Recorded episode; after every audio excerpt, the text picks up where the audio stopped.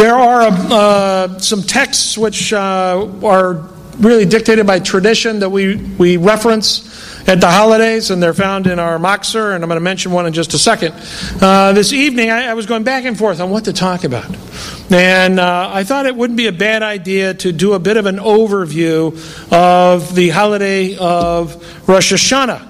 But of course, it's always important to pull an illustration or a story, something to frame it with. And so I went online and I found a great little story. It's a children's story with a moral. And uh, it's really, I think, a, a, great story to frame the, uh, the emphasis of this holiday. So listen as I read this story called The Fireman. Many, many years ago, before there was, were any fire engines or fire brigades, or electric fire alarms, or, and most houses were built of wood. A fire was a terrible thing. A whole town or a good part of it could go up in flames and smoke. And so when fire broke out, everyone left his business or work and rushed to help put out the fire. There used to be a watchtower that was taller than the other buildings where a watchman kept a lookout all the time. As soon as he saw smoke or fire, he would sound the alarm. The townspeople would then haul, form a human chain between the fire and the nearest well and pass on to each other pails of water with which to put out the fire. Once it happened that a lad from a small village came to town for the first time. He stopped at an inn on the outskirts of the town. Suddenly, he heard the sound of a bugle.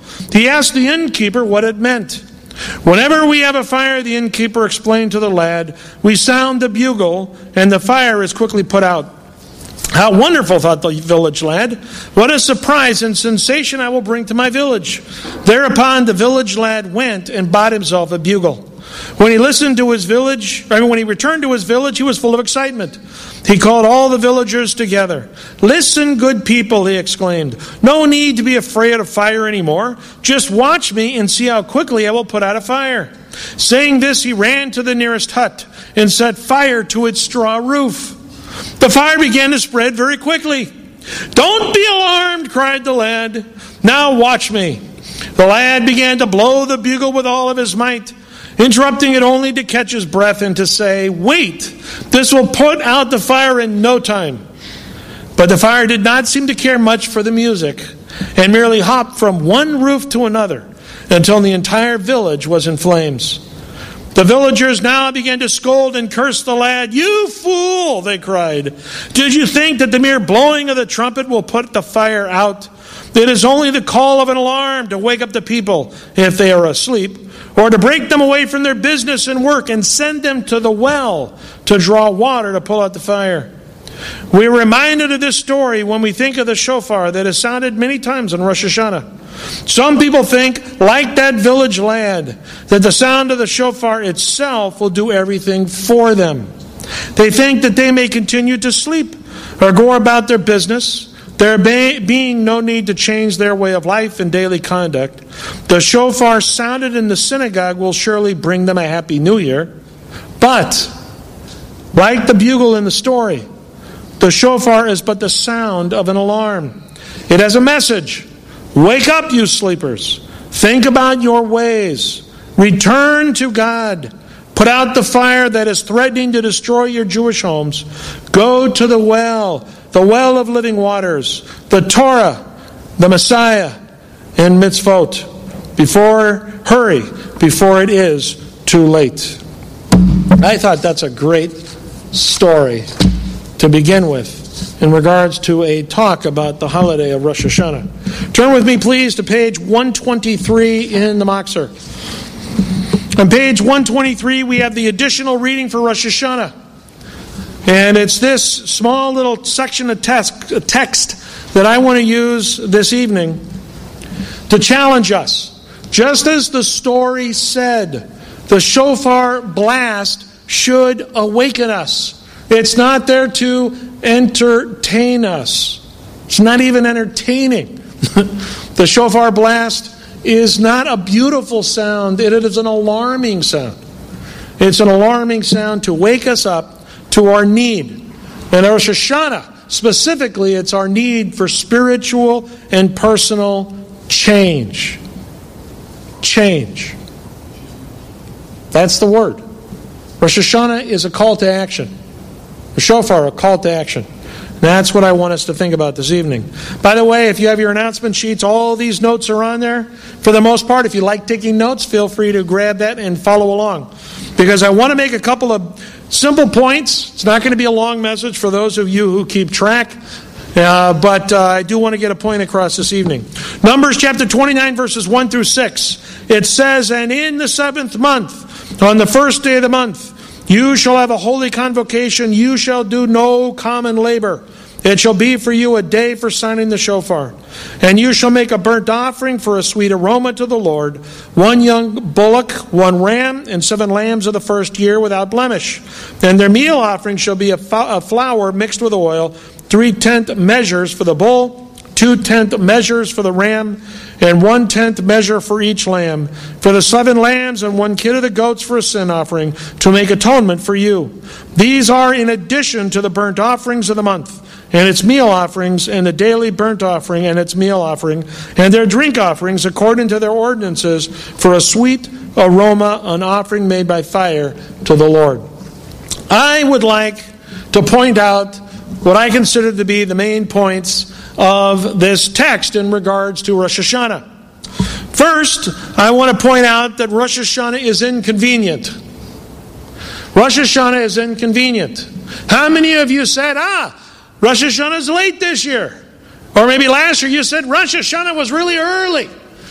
The Jewish holidays, as a rule, are never on time. They're either early or late, they're always at an inconvenient moment.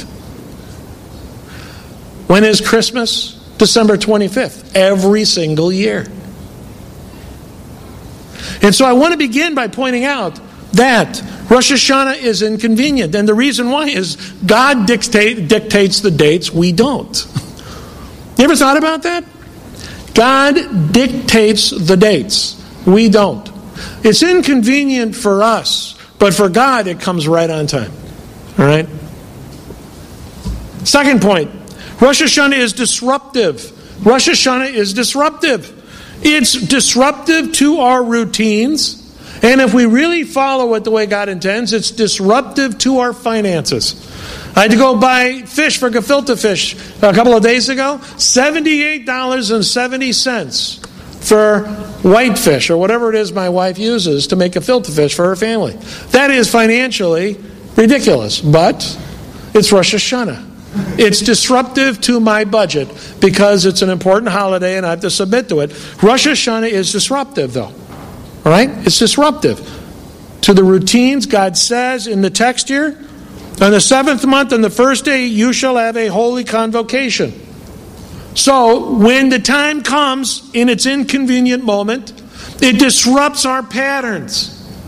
Doesn't happen on a Saturday or a Sunday every year at the same time. This year it's Wednesday night. Wednesday night, Thursday. Next year, it's a Sunday night, Monday. If Eugene was here, he'll tell, he could tell us when it would take place for the next 20 years. Rosh Hashanah is disruptive. But I want to point out in the text, God commands us to gather. Yes, it is disruptive. It's disruptive for us. It breaks up our routines, but for God, it's part of His plan for our lives. God command commands us to gather in a Mikra Kodesh, a holy assembly. Why do we meet in Rosh Hashanah? Why does our synagogue meet in Rosh Hashanah? God commands it. That's true. We don't have to meet Erev as well as on the morning, but that's our tradition. That's an ancient Jewish tradition, and so we keep it. All right? But fundamentally, God has commanded us to gather. For some of us, we struggle with that, don't we? We gather out of convenience. If it's not convenient, we don't gather. Well, that's wrong. It's sinful. You're breaking God's instruction. God commands us to gather in a holy community, whether it's convenient or not. Also, God commands us to take the day off, even if we need the money. You ever thought about that? That's tough. That's a really tough one. God says, Take the day off. You shall do no common labor. Your normal routine in business, you should not do. You should take it off. It's not my idea. Probably, certainly not your idea. But it definitely is God's idea. He commands it. He commands it. It's what it says in the text. You shall do this, and you shall do that. Rosh Hashanah is disruptive. It messes with our schedules, messes with our finances, especially if you don't get paid if you don't show up. Yet God commands that we take the day and we set it aside. Also, it's interesting, Rosh Hashanah is cacophonous. Cacophonous. I was looking for the right word to use here. It is a noisy holiday, but it's not just noise. Come again. Hopefully, you'll be here for Rosh Hashanah services tomorrow morning when we blow shofar. The shofar is noisy, but it's not just noisy as in the kids are making noise. It's noisy in this strange, unique way. It's cacophonous. All right? God shatters our complacency at Rosh Hashanah. That's the point. He, he shatters our complacency with this odd sound that pierces through because he's trying to get our attention. He's trying to make us uncomfortable at Rosh Hashanah to make us uneasy, put us on edge. For some of us, our teeth go on edge when we hear the shofar sound, especially if someone's not so good at it, right? But that's Rosh Hashanah. What does it say in the text? It says simply, You shall blow the, the shofar, the sounding. And it doesn't even say shofar, by the way, in the text. It simply says Yom HaTruah, the day of blowing. But back then, they didn't make, you know, metal trumpets. They made things you can blow with out of reeds and the horns of animals and wasn't the beautiful sounds that we're so familiar with today. It was a rougher, edgier sound. It's because God likes to wake us up, likes to make us uncomfortable. Rosh Hashanah is cacophonous. It's cacophonous. It really is there to shake our complacency. And then finally, Rosh Hashanah is messy. If we took the time and we reread that section, we would notice it's all about sacrifices. It says, And you shall make a burnt offering of a box of Tostitos. No. You take all these animals and you cut them up into pieces. And not after it's processed into a best kosher hot dog. Never mind, that doesn't exist anymore, thanks to Sara Lee. A Hebrew national hot dog. So, in other words, it's a mess. It's a bloody mess. Have you ever thought about the messiness of the holidays that we celebrate? Whether it's Rosh Hashanah, Yom Kippur, Sukkot, Shemini Atzeret, Pesach, Shavuos, they all involve bloody sacrifices in one way or another. Rosh Hashanah doesn't have a lot to it except for make a big noise and kill some animals. Anybody here going to go out and kill an animal tomorrow? Hopefully not. Hopefully not. Why does God give us a messy Rosh Hashanah? Because God wants us to remember the, the whole concept of personal sacrifice. God demands personal sacrifice. The people were to take their animals and sacrifice them personal cost. Rosh Hashanah is inconvenient, it's disruptive, it's cacophonous, and it's messy. So, what does it have to do with us? You may say, I just like going to services for Rosh Hashanah, uh, you know, for Yom Kippur, to hear the, the, the, the liturgy, eat some food, because the food's always better than the rest of the year, for the most part, except for Erev Yom Kippur. What's the point? Well, that's what I want to talk about now. It is now Rosh Hashanah. And so, what I'd like to do is challenge you to consider this portion of text, which we've just looked at, as a shofar blast to wake you up toward the, hall, the higher calling God has for your life. I was meeting with a pastor friend of mine today who's uh, here in Skokie, and we both talked about the fact that it just seems like there is a spiritual malaise over our nation. Just the way he sees it, he's part of a huge denomination in America, and all their reports are very obvious that there is a spiritual malaise. If you read recently, the Southern, the Southern Baptists, which are a huge Christian denomination, they're finally admitting that they're getting smaller. There's a spiritual malaise. I mean, the Jewish community, uh, in terms of our synagogue attendance, it's, it's really in trouble. You know, I mean, we're losing all kinds of people, and all the crazy things people do to try and keep young Jews in the synagogues don't seem to work. We must be doing something right here because we have more young people than older people in our synagogue.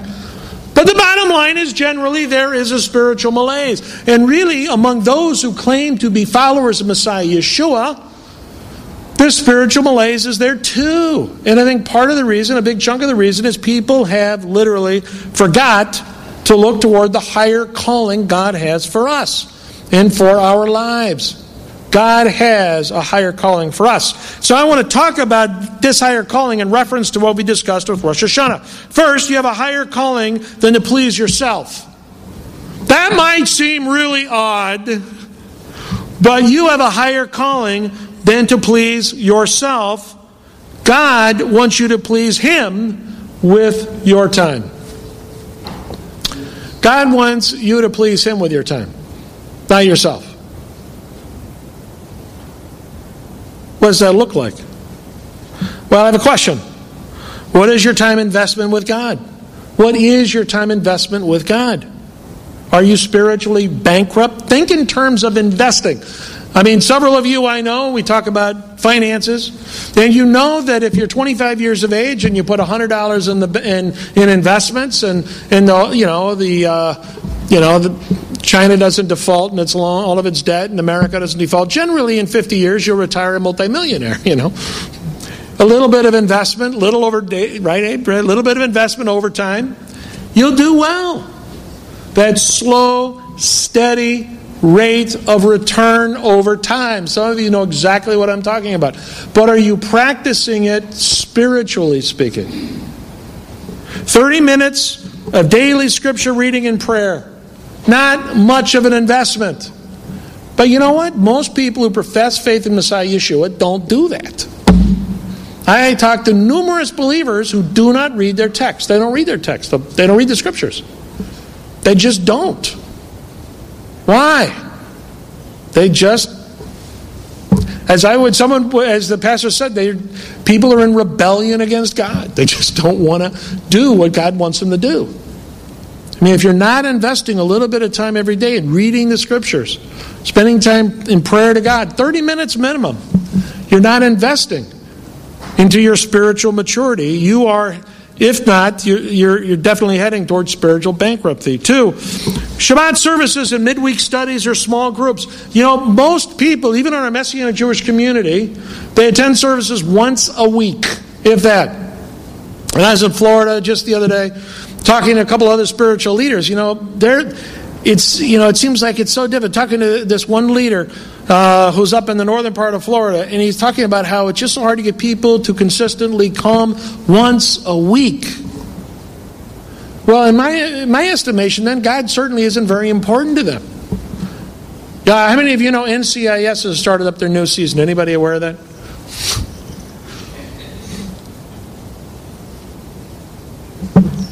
The things that draw our time most often are things that don't matter at all. But meeting together, God has commanded us to meet on Shabbat. It's a Mikra Kodesh. We're supposed to set it aside as Jewish people. The Shabbat is a sign between God and Israel. We are obligated as Jews to meet on the Shabbat, to set it aside to not do our own work, to not do work at all, to not do our own pleasure, it says in the prophetic literature. God commands us to gather. But if all you do is even just show up once a week and that's it for a couple hours max, you're in and you're out, that's insufficient too. In the book of Acts, it talks about the believers gathering regularly, and there it's on a daily basis. Some of you might say, well, boy, if I spent every single day of the week with that rabbi, I'd go crazy. Yeah, it's true. Ask my wife, ask my kids. But you don't have to spend every day with me, but it'd be good if you spent a couple days a week with other believers, other followers of Messiah whether in this community or outside this community, for encouragement, for spiritual strengthening, for service. Because that's the other thing. One of the things that's so important is not just showing up, but actually participating at a high level, committedly using your time to spiritually impact others. Whether that's just, you know, uh, encouraging people in the community or teaching or serving with the nursery or helping in the, in the uh, kitchen, praying with people who are in need, vacuuming. Think of Norm Nowak, who was the Cohen. He was the Cohen vacuumer here at the synagogue for several months. You know? What are you doing with your time investing for God? How are you investing your time with God? Are you spiritually bankrupt? Something to chew on, something to think about. Just remember that uh, our high calling is to use the time that, uh, that God has given us for Him and for His glory and for the building up of His kingdom and for the proclamation of our Messiah, Yeshua. Now, also, we have a higher calling uh, in regards to something else. You know, we, we have a, we, we obviously do not exist just to please ourselves. Again, that's that's really the way of the world in which we live, right? That's what people do. People do what makes them happy. It doesn't say anywhere in the biblical text more than anything else, make yourself happy. It never says that. Actually, it says in several places, don't serve yourselves, serve others, in a paraphrase. But this one hits us specifically as Jewish people. We need to please God. We need to please God with our heritage. As Jewish people who profess faith in Messiah Yeshua, we have a responsibility before God to please Him with who we are with who we are.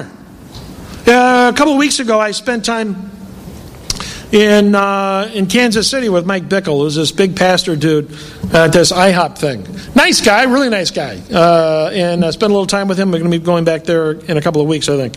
And the one challenge I had for him is does he understand the importance of Romans chapter 11 in regards to the Jewish remnant? and he said, no. no, no, don't understand that. It's fascinating to me. But it's also fascinating to realize that most Jewish people who profess faith in Jesus as Messiah don't understand Romans 11 either. They don't understand who they are as part of the remnant of Israel. What is it? Maybe 1% of our Jewish people believe in Yeshua. 1%? Maybe less. We are that strange little grouping known as the remnant the faithful followers of the God of Israel because we accept the Messiah of Israel, Yeshua.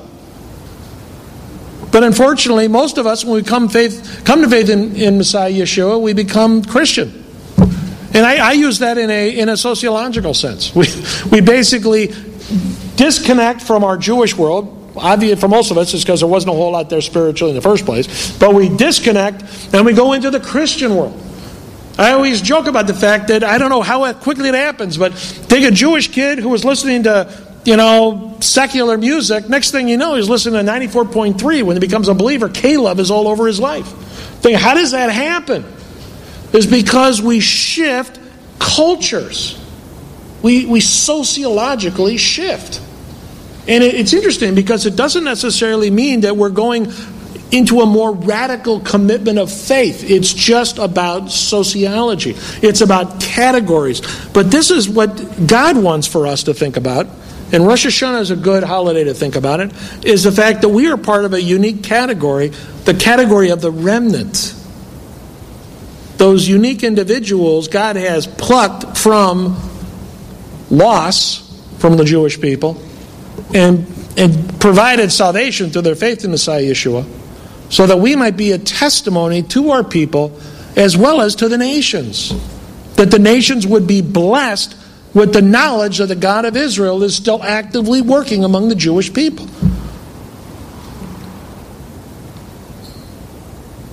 So the question I have is this What is your Jewish commitment on Rosh Hashanah? What is your Jewish commitment on Rosh Hashanah? And are you indeed a member of Israel's remnant? Now, again, if you are a follower of Messiah Yeshua, then you are, if you are a descendant of Abraham, Isaac, and Jacob. But do you see yourself in that light? That's really the question. See, your position within the Jewish community has eternal significance. Again, too often people don't understand this. Too often the Jewish believers I meet in churches just don't understand this. Too many of the Messianic Jews that I interact with in our Messianic congregations do not understand this. There is a unique a unique spiritual, eternal significance for who you are, not because you're great, it's just because of who you're connected to. And with that connection comes important responsibility. But you have to be willing to understand it. If you believe in an eternal significance for the Jewish people, then as a Jew who believes in Yeshua, you need to live like you really believe it. You need to take what is Jewish identity and choose to live it out. You can see this when it comes to your obedience to the Torah. Your obedience to the Torah, the unique realities of God's instruction of the Jewish people found within the biblical text. It's a reflection, frankly, in my mind, of your spiritual maturity. If a Jewish person is ignoring the Torah, then to me it is a sign of their misunderstanding of the biblical text. And again, I'm not talking here about all the minhagim and the customs of our people. I mean, there really are a lot of different minhagim, a lot of customs. The more I interact, especially with religious Jews, they differ on everything. okay? But the big stuff within the biblical text, these are guides for us so that we might live out God's instructions as His remnant. We need to understand that our obedience to the Torah is a reflection of our spiritual maturity. Now, but your observance of the Torah is a sign of the value of your testimony. That also is very important. People need to see God living out of your life. I, have been saying this a lot lately. It is what people see that's more important. Religiosity, people don't need to see religion. People, people are tired of religiosity. it's the last thing, I mean, we're sitting on Rosh Hashanah. The last thing I want to say to you is be more religious. That's not what people need to see. People need to see the love of God lived through you. We have family members who are not believers in Yeshua. I'm going to see a bunch of them tomorrow night. they don't need to hear me talk on about religiosity. They need to know that there is love that I have for them, regardless of who they are and what they say about me. It's the love of God that needs to be seen from our lives. Really, that is the observance of God's instruction. And as Jewish people, part of this is the observance of God's unique instruction for us that is visible through the testimony of our lives. But also, it's not just your life. If you're married, it's your spouse's life. If you have kids, it's their lives. The testimony of our lives, the observance of God's instruction. I often talk about my brother Joseph. My brother Joseph is not a believer. I always like to point out, you know, he is so jaded by religious people. Uh, it's, it sometimes is hilarious. He has seen, I think, every possible bad example of faith. And uh, he knows me. He, he respects me to some extent, you know. But uh, but he's he's just done with religion because so many religious people have just so been such bad examples to him. My prayer as a community is that we would be good examples.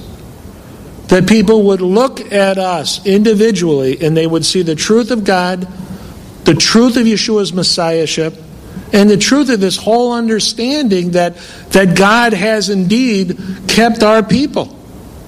Tomorrow, you know, hopefully we'll have some people here. There's some people that I know are planning to come who are not believers in Yeshua. And, and frankly, they're curious. They're curious to understand how there can be a synagogue of Jewish people that believe in Jesus, you know? And I said, just come and see. just come and see, you know? And hopefully, what we will show is love. And hopefully, what they will see are a bunch of Jews worshiping in a Jewish way in Rosh Hashanah because we love God and we believe in our Messiah. And we want people to know the observance of our of the, the uh, observing our observance, the importance of testimony. Finally, uh, you have a higher calling than to please yourself. Again, you know that. We've talked about that twice already. But uh, on this last point, I want to emphasize the issue of generosity. We need to please God with our generosity. We need to please Him with our time. We need to please Him with our heritage. We need to please Him with our generosity. And on this, I'm going to ask the question where is your treasure invested? Where is your treasure invested when it comes to the things you have, your possessions? And really, the question is are you stealing from God? And I'm not going to read in the prophetic literature again in the, in the Tanakh about this because this is in a couple of different places. Uh, in the Tanakh, where God is kind of getting down on our people because we're being stingy with God. God hates stinginess. I don't know if you guys are aware of that. God is a generous God.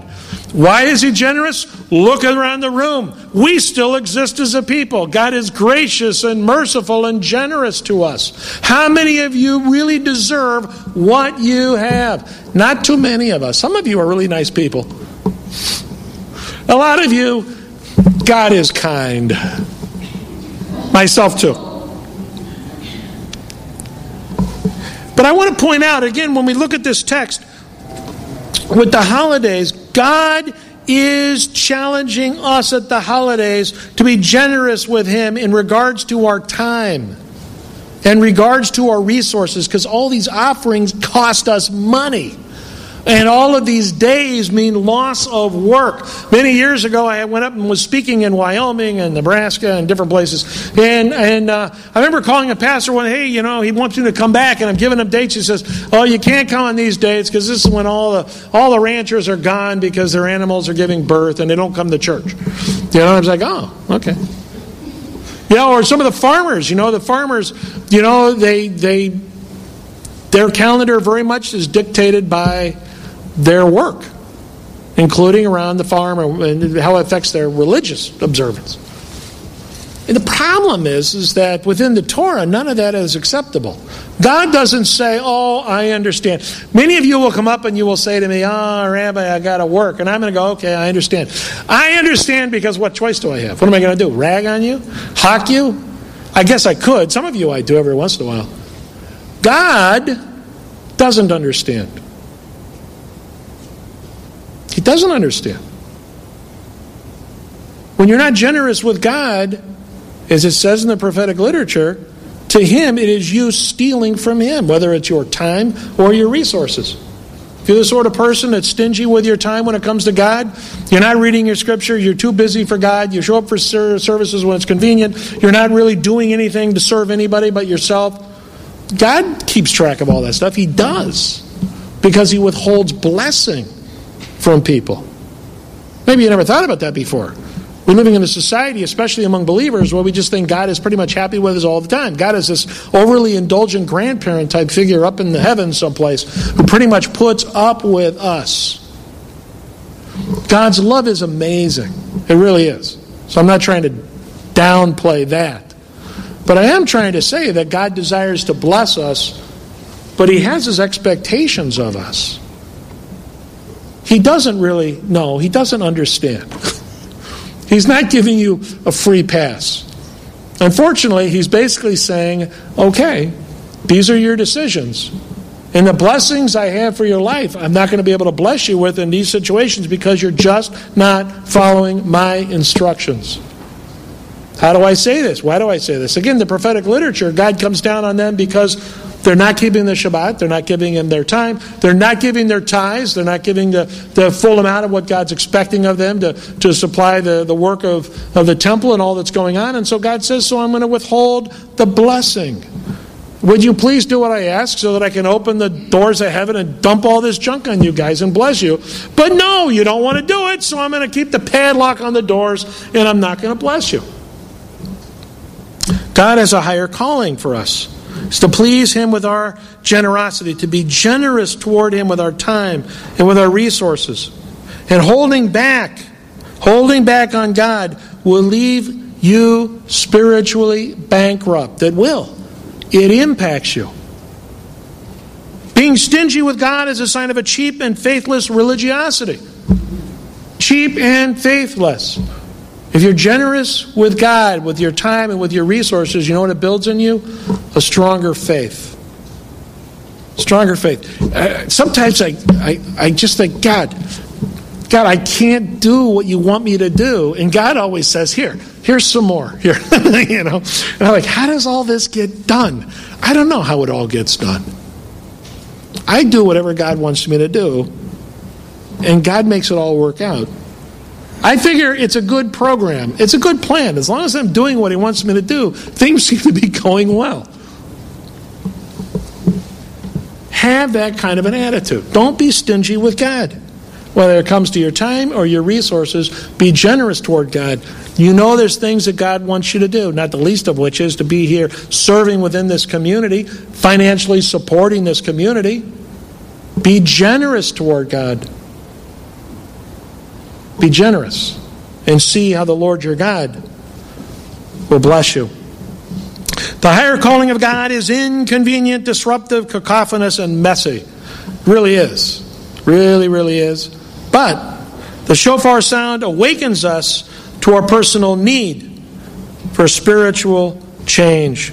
Seek out God's higher calling for your life. Seek it out.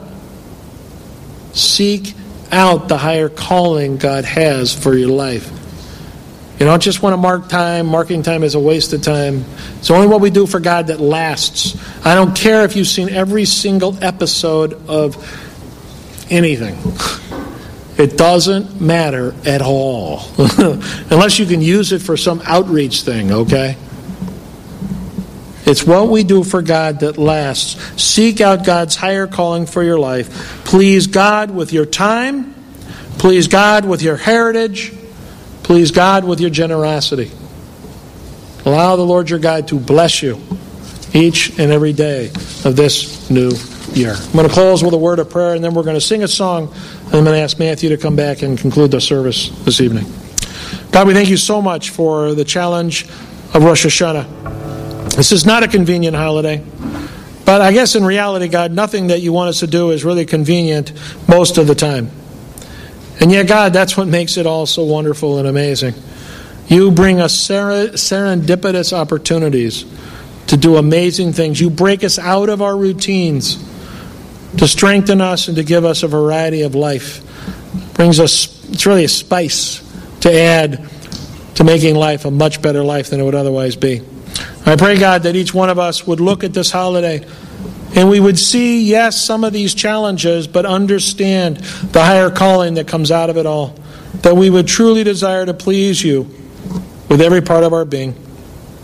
God, I pray for our people in this era of Rosh Hashanah, that our people would seek to know you with all of their heart, mind, and soul, and that they would come to a full understanding of who Yeshua, our Messiah, is I pray, God, that that information will come to them, whether from a friend, an associate at work, a neighbor, or through your Spirit working in some miraculous way, God, that you would indeed save our people and bring them to our Messiah.